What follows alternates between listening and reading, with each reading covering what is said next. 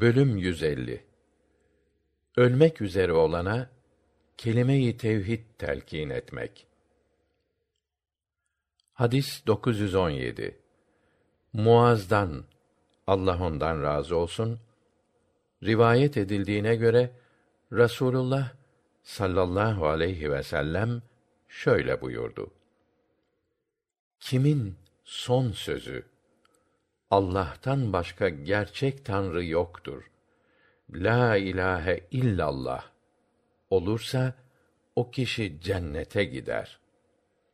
Hadis 918 Ebu Said el-Hudri'den Allah ondan razı olsun rivayet edildiğine göre Rasulullah sallallahu aleyhi ve sellem şöyle buyurdu. Ölmek üzere olanlarınıza la ilahe illallah demeyi telkin ediniz.